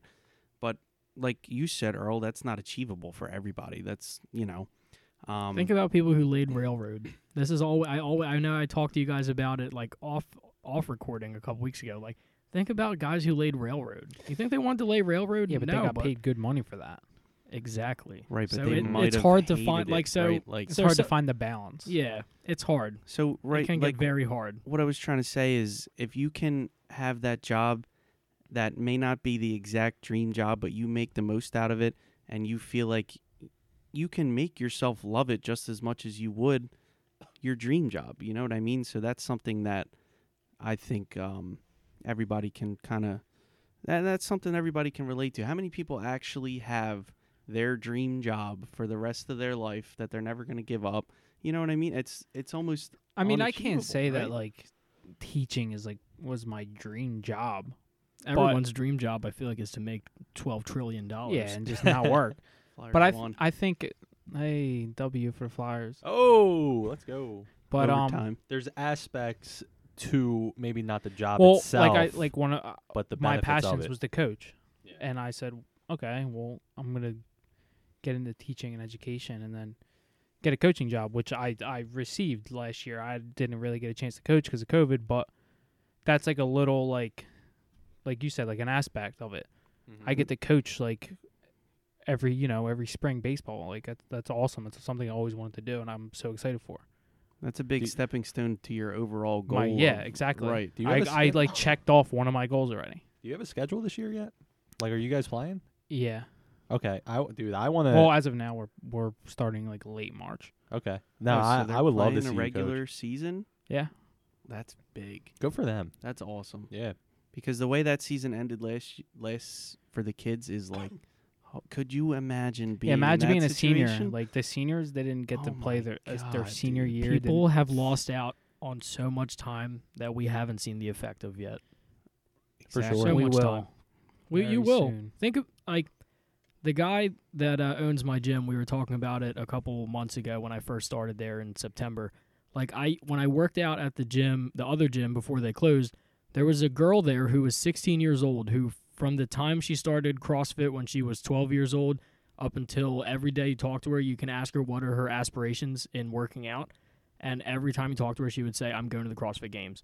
I'm going to the CrossFit Games. This hits. CrossFit Games completely changes their their whole layout for their season. Now, was she prepared to go into this current Yeah. one? Yeah, like Oh she's my basically a God. senior in CrossFit. It's her last well, it's her last year as a teen in CrossFit. Right. Yeah, like and terrible. and like so CrossFit isn't something where you're going to make millions of dollars. Now let's think about kids who are seniors in college who are playing their their year that they're going to get drafted and they're not playing. Are you getting drafted? No, you worked your whole life. And now we're not seeing the consequences of it. Yeah, nah, it's it's dude the the COVID th- and again not trying to be the dead horse, but it's everyone's going through it. And uh but dude, I'm a I'm a huge advocator of if you now everyone's situation's different to where sometimes you can't come back from it, but as long as you keep your head down and again maybe with a simple good night's rest or maybe even a week reset or whatever the case is, if you just get right back after it, I mean everything happens for a reason. I mean really, I mean with the I there's a lot of stress with my current job and I'm actually I love it. You know, I I really do because I feel like the lows are the hardest of lows, and then Chris, uh, again, we have the same job, Mhm. and the lows are the hardest of lows, but dude, the highs are the the highest. The high, like you really Yeah. feel like you benefit people, and um, it's uh, you know, that's. And I would have never have gotten into this position. I probably would have been right into the teaching track had COVID not hit. So I mean, eh, you know, it all, everything happens for a reason, and uh, you know it does suck for the CrossFit, but maybe you know it could transpire. You, you see stories like this all the time where, It could transpire with you. yeah, It's never too late, Rock. well, no, I I know. I I mean, mean, you never know where it's going to take you. You never know. You never Who know. knows? Maybe maybe this whole pandemic deal's over. You want to revisit your maybe career of teaching. I plan on I plan on being a mentor of some sort. I don't know. It could even be with this career, but I, dude, I love going through these rough times to then teach the people who are then going through it when they're that age, saying, "Dude, listen, I've been there, but I'm going to help you not make the same mistakes I made." Right. And you're learning every day of things to not do. Yeah, literally. Because. I trust me, I know exactly how you feel. I learn more about things not to do, things not to say, than things to do. Because when you're getting thrown into the fire, you're just going with it. You're doing what you think is right, what you know, right? So Mhm. one of the things you learn to do is what not to do, which is Mhm. the funniest part. But um, every day's a learning curve, and that goes for most jobs, right? No, most jobs out of college, how many people know what they're doing every day? Not many, right? Mhm. Speaking of adversity, there's always, always, always something to learn, and I think that's that's a thing that you can't forget, no matter what you do, is that you don't know everything, and Mhm. it's easy to think that you know everything. We've all been in that position before. Doc thinks he knows everything there is to know about betting. Absolutely not. I, had, I had to think about that for a second. Doc had to let that one fester in his Uh, brain no. for I a saw I saw Aaron Rodgers throw his second interception ever for Doc to win a bet. His second pick six ever. Actually, it was to hit the over in a game. And and the other leg of the parlay, Jake Elliott hit the longest field goal in Eagles history to win the game. How about that? I mean, when you're a good bettor, good things happen. That's what yeah. they call the luck of the Irish. Yeah, Mhm. that is absolutely correct. And as someone who is as someone who's two Italians and Filipino, right? Mm-hmm. Yeah, Filipino. Um, well, I'm also Italian. Don't don't get it all right, twisted. all my right, my mother is full Italian. Well, you guys now- know this. now you're right. You do have some bad luck stretches as well with that attack. The worst. Oh yeah, but when the, when you're But we all do. I when mean, the that's why luck I love it. strikes, the luck strikes. When you hit that bet, it's the greatest feeling in the whole entire world. Well, I'll tell you what, guys. Speaking of betting, we have a huge week ahead of us. It is Super Bowl week. We have a we have a sports talk, a Super Bowl edition sports talk ahead of us with the Chiefs versus the Buccaneers, Mahomes versus Brady. This is a huge day for Doc. But uh, before we do that, are you guys searching for new creative sports gear? You can find game day tees and more apparel through our new sponsor and future partner, Halo Creations, founded by our good friend Angel. Go on Instagram, follow Halo Creations underscore, and click the link in our bio and check out our shop. Going forward, Halo Creations will be our new sponsor for our Q&A segment. Starting this week and every week going forward, we'll be answering questions by you guys, our fans, that can be submitted through our Instagram DMs.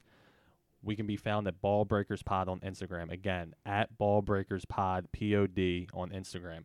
For this week, everyone that sends us a question through our DM will be entered in the chance to win our first ever Ball Breakers Pod t shirt. Ask whatever you guys want and break some balls.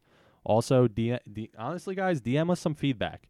We want to make this podcast as enjoyable as possible for our fans. So please tell us how you guys like this first episode. If there's anything you guys would want to see switched up, whatever the case is, we want to hear your feedback because we want to make this enjoyable for you. So going on, well, before I go into the sports talk, guys, again, the Q and A, completely, completely questions by you guys. Whatever you guys have, whether it's about the podcast, about about us as a whole, about us individually. I mean, we were discussing mental health and adversity earlier. Uh, some questions towards that are topics, maybe some new topics you want to see. Honestly, the questions are up in the air. We are open to answer any questions you guys send to our DMs. Also, with the giveaway of our first ever Ball Breakers Pod T-shirt, we're super excited to start this Q and A segment. And going forward, will be brought to you by Halo Creations. Uh, we're excited to get this going starting next week. So let's go into our sports talk, guys. I, I mean, this is where Doc thrives. Doc's are better, our sports specialist, and uh, we have a big week ahead of us Sunday. We got Chiefs versus uh, Chiefs versus Bucks, and uh, I, Chris and Earl are for sure going to add their two cents and join in the conversation as well as I. But I mean, Doc, how you feeling, baby, as a Chiefs fan? Yeah. So for everyone who doesn't know me, I am a huge Kansas City Chiefs fan. Tell everyone why. don't don't. I was gonna say that. Don't ask me why. No, just tell Okay. Yeah, what's your Yeah. history? Quick, quick recap on that. for everyone. We are in Jersey. So believe it or not, I I was I grew up an Eagles fan. Uh, everything else, I'm a Philly sports guy. Phillies, Flyers, Sixers, whatever. But football, when I was younger, I liked the Eagles, and I think it was when they lost the fir- their Super Bowl. I said I hate this team. I don't ever want to watch them ever again in my entire life. This was Wow. what 2003. I don't remember how old I was, but moving on from that like year, I started just getting into the Chiefs for some reason. I watched them on TV one week when I was young. Who was some- their guy? Yeah, Who what was there some guy? players you liked at the time? Uh, Priest Holmes, probably one of the best running backs ever. Larry Johnson, who took over after him. Uh, Trent Green, their quarterback. Dante Hall, great punt returner. Gonzalez. Tony right? Gonzalez, yeah, he's probably one of my favorite tight ends. Uh, Dwayne then- Bowe in the later yeah, years. Dwayne Bowe. in the and the later bright years. red jerseys. As a Dwayne kid, Dwayne Bowe Yeah, should it was the never be brought jerseys. up. the Dwayne jersey. Bowe should never be Alright, brought up. Yeah, he made three million dollars a catch. Yeah, it was it was the jer- you know, it was, probably was the jerseys that got Well, me. And then I gotta fell in love with them, and I followed them ever since. I've ever since I was I don't know eight nine years old, and here I am, 23, still following them. I'm not a But- front runner. I, I know a lot of people like to break my balls saying I'm a front runner, but I am not. I love the Chiefs, and this is yeah, this is a big week for me. Doc, I, I have to say this. I uh you guys know I, you guys know how I am with the extremes. But I truly believe, and this is just my two cents, if Mahomes, especially because he has the weapons, it's different if the Chiefs weren't on the same level. But if Mahomes loses to a 43 year old Brady, and even if he gets that seventh ring, I don't know if he could ever be deemed the GOAT. I don't know. What if he wins like nine? That's different. I mean, if he somehow pulls off nine, then all right, we'll talk about it then. But I mean, that's a hard feat to pull Well, off. you got to think too. You're saying it like it's one on one. Like that. Come on now. There's a whole But team. the Chiefs have too many weapons. yeah, But this is also so does Patrick Patrick Brady. Mahomes' third year starting, and it's his second Super Bowl. He's been in three straight AFC Championship games, and this is his second consecutive Super Bowl. What makes you think he's not going to be there the next three or next five? He could, but He that's has- eight. That's a conversation Yeah. for a later day. Yeah, no, you're right. But uh, right now, Tom Brady should be tor- should be ending his career, and he looks like he's still smart. En- he's not in his prime, obviously, but he's still smart enough to get some wins and post P Diddy videos of him not going anywhere. It's funny you say that because him and Rob, I don't know if anyone saw that video of him and Rob Gronkowski, but they posted that scene. They re- re- recreated the video, and it was when they beat the Chiefs in the AFC Championship game a few years back. So I think, Oh, I did not know that. yeah, they they Ooh. posted that video right after the AFC Championship game when they beat the Chiefs, and I think that I think the Chiefs saw that and that pissed them off a little bit. So probably. so now, now that you have a Super Bowl under your belt, which one's more nerve wracking? The last one to get that first one, or this one This going one. against the goat? Is it really? Well, exactly like you said, because all I hear is just, oh, if Mahomes can't beat Brady, he's never gonna catch up to him. Or he's never gonna be the goat. So I, uh, my thoughts on the Super Bowl this year, I'd love to see the Chiefs win because I'm your friend, but I think it would just be awesome for Brady to win. Like I'm betting the as, as not a Chiefs fan, like like I'm not a big sports fan, right? But like you're like a diehard Chiefs fan, but like I it's just like we people aren't understanding what they're witnessing. Like this guy's 43 years old. yeah, but you can say that about the 25 year old on the other side of the ball. We've never seen anything like him. Except for Brady. No, that's the thing. Br- Yeah, right. Brady is never can do the things that Mahomes has done, like athletically. Well, Uh, wait. well, I this mean, is I was well, that's a like- different day and age. Well, Time Brady out. won how early don't in his career, get didn't on. he? I know what you're about to get at, Rocco, and I don't want to hear it. Well, ahead, I'm a at it. huge. Well, I, again, I wanted you to speak, Chris, but the only reason I, the No, only reason I go. wanted to butt in was because I'm a. I talk about this with you guys in Rocket League. I'm convinced there's a way to be a supersonic legend and not fucking be the best at the game or whatever the case is. Like you just know the fundamentals. And that's what that's it's to the point now where I used to be a hater on Brady, but I mean he's just got it figured out. Well, And yeah. You're right. Mahomes is it. the most talented ever. He's potentially going to be the most talented ever. But Brady just has it figured out. Yeah, and they also built. I mean, they I- built a team around him. I would just like to see it because all of the guys like Barry McCockiner who were like Brady is a system quarterback and he's going to go to the like before the season started he's going to go to the Bucks and they're going to do jack shit there. Mm-hmm. And like I just I'm a big guy for the like I feel like I'm a big guy for the underdog. Like people had Right. counted him out before the season started. Did they not? A lot of people were saying No, you I guys agree. think Brady's going to go to Tampa Bay and get to the win a Super Bowl? It doesn't work like that. But regardless of who's around him, he he did it. It's not a one person sport. I He think I think a big thing is this Super Bowl. I think a lot of people should just enjoy it because if you asked me three years ago, oh, we're going to see Tom Brady versus Patrick Mahomes in the in the Super Bowl in three years, and I, I know because he was in the same conference as him his whole Right. career. So you're getting the witness the the greatest quarterback of all time. We can say that, and then. You know, people are saying potentially the the next The greatest one who quarterback could take the time. throne. The one who could take the throne, and the current best. So I think we should all just enjoy the Super Bowl and just this. You know, this is this is going to be an awesome game. I'm super excited. Do I we know who wait. the people are betting yet? Who who's The- betting the who? Do we know? the Chiefs are they? What's the line? Minus three. Minus and a Minus three and a half. I, Three and a I just saw an early uh, an early little prediction on Twitter this morning, and they were saying for the Bucks to really be successful, they're gonna need one one guy to show up, and it's not Brady, and it's not Antonio Brown, playoff Lenny? and it's playoff Lenny. Oh my God! It's playoff Lenny. Did you see that same headline? I saw it. yeah, there's a picture of him going It's in the just- tunnel, yeah. right? and it said like Super Bowl, whatever it was. What they 55. what they Is it- need to win. Yeah, playoff Lenny. so like they just need. Well, I agree. Fournette to Because the Chiefs have a horrible rush. yeah, the defense. Chiefs' rush defense is average. and a lot of teams seem to get away from the run because the Chiefs just snap their fingers and they have Yeah, 21 'cause they- points. They, throw a a lot. Yeah. they move I the don't- ball. I I I l- I love Brady. I I start, I mean now uh, before if you guys asked me, I was a huge Peyton Manning fan. Hated Brady, but I mean right now I love Brady, but I just I think the Chiefs are just too good, man. I agree, and that's why I want the Chiefs to win. So I, I'm I'm basically a Chiefs fan. I had a big falling out with these Eagles. They they're too much for me. I love the Chiefs, but I'm betting the Bucks. You need an That's- AFC or you need an NFC team though, right? If you're done with the with the Eagles. No, I'm just a Chiefs fan. Just a Chiefs fan. What, Doc, do you have an NFC team? yeah, the Eagles. Oh, All right. Well, I mean, we'll take nah, that. I'm totally kidding. Probably the Cardinals.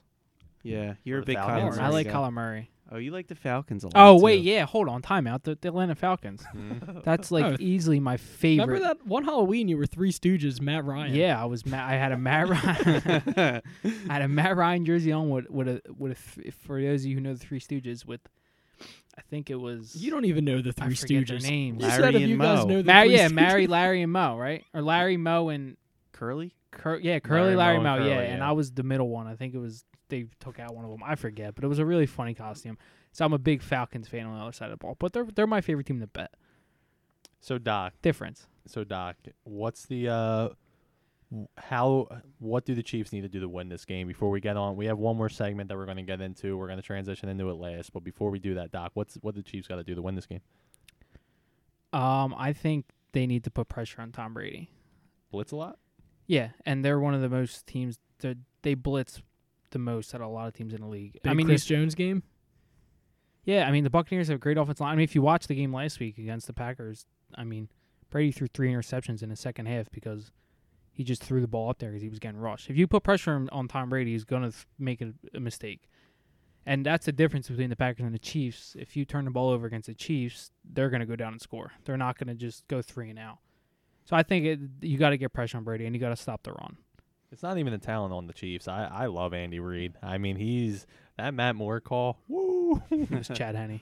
Or my um Chad Henne. Yeah, where, where's Matt, Anything is possible. where, but you're right, Chad. Where's Matt Moore at? He's our third string. He's a third string. Is he really? He's still on the team. He's still on the team. He got that. beat beat as a backup by Chad Henne.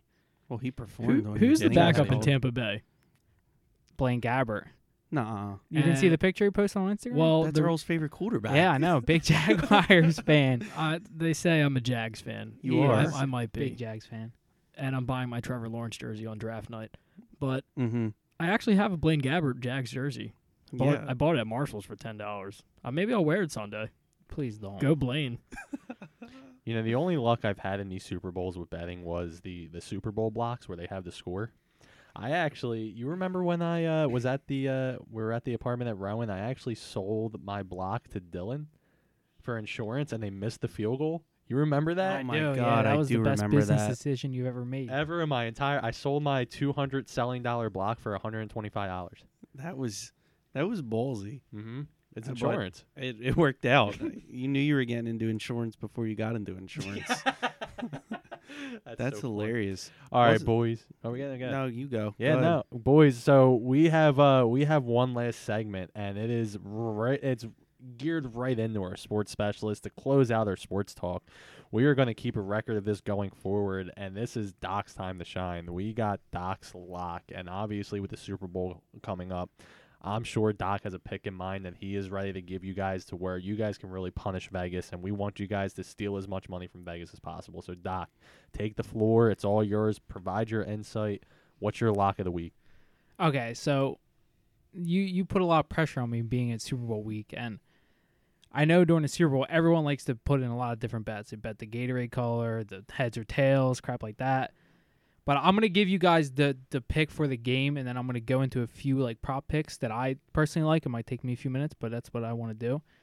And uh, so my pick is uh, I'm gonna keep as much unbiased out of this, but I, it's gonna be hard to since I'm a Chiefs fan. But take the Chiefs minus three. Don't overthink it. I know a lot of people are saying, "Uh, don't bet against the go Tom Brady. Uh, he's he's a he's at home and he's an underdog." I don't care. I mean, Patrick Mahomes is cemented. There's a new sheriff in town. Yeah, exactly. S- Mahomes has cemented himself in that same thing of don't bet against. I'm not betting against Patrick Mahomes. I don't know about you guys. So That's- take that's the a lot. Chiefs minus three. That's my lock. Lock of the year, 2021. Do it. Now, before, uh, is there any bias to this pick? Absolutely. I'm still taking the Bucks. But they're just a better team. Ha- come on. No, I'm Doc. This is your record. Don't. We that's what I'm saying. Don't think too deep into it. Where everyone's like, "How can you bet against Tom Brady? He's at home in the Super Bowl, which has never been done. He's a home underdog. I don't care. It's Patrick Mahomes. If he was getting three points, guess who everyone's going to bet? The Chiefs, right? You're going I, to, to the Chiefs for plus three and a half. I'm taking the Kansas City Chiefs. They're minus three. Uh, come on, don't overthink it. Doc, I'm letting you know now. I am currently documenting this. Doc's locks. So are you confident? wait. So are you confident enough that you would give all of the people who took your lock a dollar if they if it wouldn't go through? Okay, Yeah, how confident? That's I it. I'm very confident. Uh, All right. Please, you don't have to please, give them a dollar. Please gamble responsibly. I know that's called Doc's Locks, but I mean, I'm not saying this is 100%. But if you do take Doc's Doc's locks, we would love to take a We'd screenshot. lo- we'd love to send to it into our DMs. send it We'd into us and let us know that you took them. So then, if it loses, we blame Doc, and that's Yeah, it. That's perfect. All right, to to get into the other, I have a couple picks here I want to just give that I love. This is actually probably my one of my favorite picks here. It's a prop pick for all you guys that like to play props and over yards and stuff like that. I have Robert Gronkowski over 29 and a half receiving yards. Gronk in his career against the Kansas City Chiefs, he's averaged 80 yards per game. It's only 21. what was it? 29. 29. 29 and a half, I think you said. That sounds low. He crushes the Chiefs. He had 100 yards in the, the game they played them this year. That's not. Don't ever think Wow. it. Take his over. It's that's easy. That one's easy. Do it. Another one is Mecole Hardman over 20, 25 and a half receiving yards. Just take Wow. it. It's a winner. I know it is. He's he's been a huge part to the Chiefs' offenses uh, playoffs. And uh, here's a few. I'll give you a couple touchdown scores that I like. To go back into Mecole Hardman, I like him to score two plus touchdowns in the Super Bowl. What was Hardman yar- his yards again? 25 and a half. All right, I'm doing my documentation job here. and r- what are the odds on two plus touchdowns? So right two now? plus touchdowns. So this is one you should do for fun, in my opinion. Good five dollar wager. Yeah, f- he's fifteen to one. Those are really good odds. And he also returns punts, and I think there's going to be a punt return in that game. Just saying. That's a that's a prop bet too, ain't it? Yeah. Yeah. Five A to win special team touchdown. Yeah. Or or can you bet punt return? Like in you can actually I think it's that? just special teams. Talk, Yeah, right? special, Special teams. teams It'll be like defense, Kan- yeah. yeah. Kansas City defense. And they're technically they're like under special teams. right. So to get off the Chiefs, I'll go to the Buccaneers real fast. I already said Gronk over receiving yards and touchdowns. I also like. You got to take playoff Lenny. He's gonna score. Mhm. And another easy one's Mike Evans. I know you might not get the best odds on him, but the guy scored three touchdowns against the Chiefs earlier in the year, and I'm sure he's going to score In one game? Oh yeah, Oh my god. yeah. He scores every Really? week. Yeah, that's Brady's favorite I target. don't I don't He'll really score. remember that. I must not have been going against him in fantasy that week. So those are my picks for this upcoming Super Bowl. Please gamble responsibly and send us a screenshot if you do bet my lock, which will be Kansas City Chiefs minus three. We'd Mortal appreciate it. lock? The lock. Is that the lock? It's the lock. Yeah. Okay. All right, guys. There you have it. Yeah, we um that's so all those other picks don't hold to his record. That was just his insight. We don't want to we don't want to tarnish Doc's record with some prop bets. yeah, those are just literally if you, want to have some fun and watch it. Yeah. Yeah, put a few dollars on these. You know, get good prop bets. payouts. Also tails.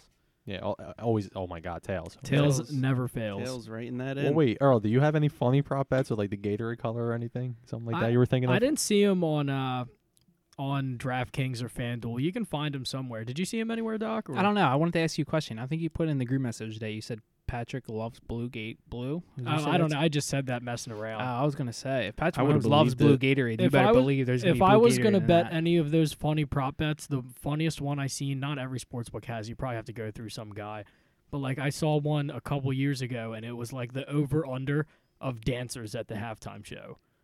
Oh well, it? they have one now that I saw on Twitter from like Odds Shark or something. Uh-huh. Um, which I don't know how to bet through them, but just it was who the Weeknd is going to bring out. Who who sang the national anthem?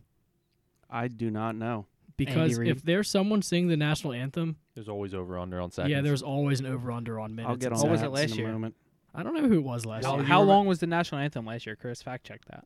Well, hold Uh, on. bef- Lady yeah. Gaga to sing national anthem. Wow, she's on a roll. She sung the national anthem for the Are we slamming inauguration the under? this uh this year. S- Su- She's got it. She's got quite the career. Well, I was thinking that the I think when we watched, I think it was the Eagles Super Bowl. Uh, I believe the I believe it was Adele who was singing it, and she had a sore throat, and everyone highlighted it. They were like, "No, she's not feeling that good. Take the under." And dude, it was under by like. Wait, seconds. please Okay, fact check on. me here. I'm wrong. I'm- I'm, wrong. It's not Lady Gaga. So who is singing the national anthem for Super Bowl 55 2021 is country music star Eric Church and R&B singer Jazmine Sullivan, who I've never heard of either of them. I don't No, know if I you don't- guys I'm have. not a Eric big Church country is- guy. he's I've heard of Eric Church actually He's before. Good, yeah. I'm not, yeah, I'm not a huge country guy. Mm-mm. And what did you what else did I- you want me to look I want to know what what how long the national anthem was last year. last year. Okay. It's gonna be hard to find. Some of those things are hard to find. I'll Come on. find it, Earl. I tried to find how many dunks Zion Williams averages, Zion Williamson averages, and you can't find it. Yeah, I, today when I was looking up my picks, I had I tried to to find what's Rob Gronkowski's career yards versus the Chiefs, and I couldn't find it. I legit had to go back Maybe they scrubbed it. year from year. Maybe they scrubbed yeah, it. I that's why I texted you guys earlier. Like, am I finding the average correct? Did I do it right here with the numbers? No, last year was Demi Lovato, right? Lover. And Camp Rock, big Camp Rock fan. It Big was- mental health person. the national anthem was a minute and 49 and the over under was a minute 59 Okay, so we're she was taking under. the under. well how do we know we got to figure out how they sing it the new the country singers You don't know is that's the best part about it. That's the it. best that's straight up gambling Well, you know what? That's I like don't playing like to bet the under know. in anything. S- no. no life is too short to bet the under that is correct um i'm taking over who's with me I'm taking the under. oh that's not All right, that now might- that I heard that Rocco's taking the under, I'm betting the over. So wait, Good. let's. So wait, let's. So wait, is that the common? Let's let's have a record amongst us real quick. Is that the common prop bet we'll bet we'll bet against in the Super Bowl? i'm betting over Out of the outlandish prop bets, Yeah, of the Yes. out, just for all of us to have a nice little record against each other. I want to take the under on the national. What? How many seconds is it before I take this? i don't know that's something that we'll have to look up as well Well- Chris got a phone call or whatever it is. But Who anyways. I'm taking the under, beautiful and here's my? Mhm. reasoning with a That's country with a country music singer. I feel like that they don't emphasize their their tones and their notes as long. I feel like they're like country singers. They just don't- where, where are you even? Where are you getting this nonsense They, from? they just they sing words by talking them a little out more as opposed to Demi Lovato hitting her high notes and like really getting the fans' attentions. I'm just taking the under. That's just my two cents. Well, I'm taking you over now that he's taking the under. i All think right. your two cents Rocco's is like my but mortal enemy in sports, so I just think the fact that they have two people singing it, I'm gonna take the over. that's a good point I'm gonna take the point. over. Oh, But wait, they're still gonna sing in. But I also don't know what the over. Wait, what did you say it was one? well last year it was 159 Do you have it for this year? Can you pull that up? Because we're actually just blindly taking over and under. What if they said it was going to be 20 seconds? Well, no, I'm taking under just because I feel like Regardless, a country singer singing the national anthem, I just feel under. That's just my two cents, and I know Chris doesn't care about my two cents, but So, um, this year, as of four days ago, it's over 120 seconds. So it's the same thing, two minutes. The other one was a minute 59. Now it's two minutes. But over is minus 125, and under is minus 105. So for anybody that doesn't know, that means that the over is favorite. So you would have to it's two Um, minutes. two minutes I'm taking. Oh my God, slam the under, guys. That's that's rocks lock. over. All right, guys. Any any closing any closing touching points before we uh before we round yes, this off? Yes. Before we round this off, I want to give the people my fact of the day. So since I am the fact guy, every week I'm gonna hit everybody with a fact, Yeah, let's and hear it could be about anything. But I just want my facts, like we said before, the most pointless knowledge. So my fact of the week is: there's more ways to arrange a deck of cards than there are atoms on Earth. And going off of that, that sounds like a lie. Every that's- time, I don't hold believe on. All right, Bold. let's all relax now. Every time you pick up a deck of cards, there's a very, very good chance that the order that they're in has never been done before. So take that how you may. okay. Well, guys, there's there's Chris's fact. Uh, we I I'm gonna have to do research. yeah, I'm on Yeah, gonna go do ahead. some research. Uh, you Go guys ahead. can all do some research. It sounds like a Snapple fact, and by the way, S- Snapple facts were someone's- deemed not facts. Someone That's look a this fact. up. Ago. Do Some of 'em. research into Okay, this. someone fact check Chris, the fact guy. Go ahead. Yeah, someone fact checked our fact check guy, Mhm. and let us know if you find anything that, that could be completely like false in this this fact of the day that Chris just. do research as you guys may. Chris's new title is the Fat Fact Guy, and uh, we're and uh, yeah, no, we.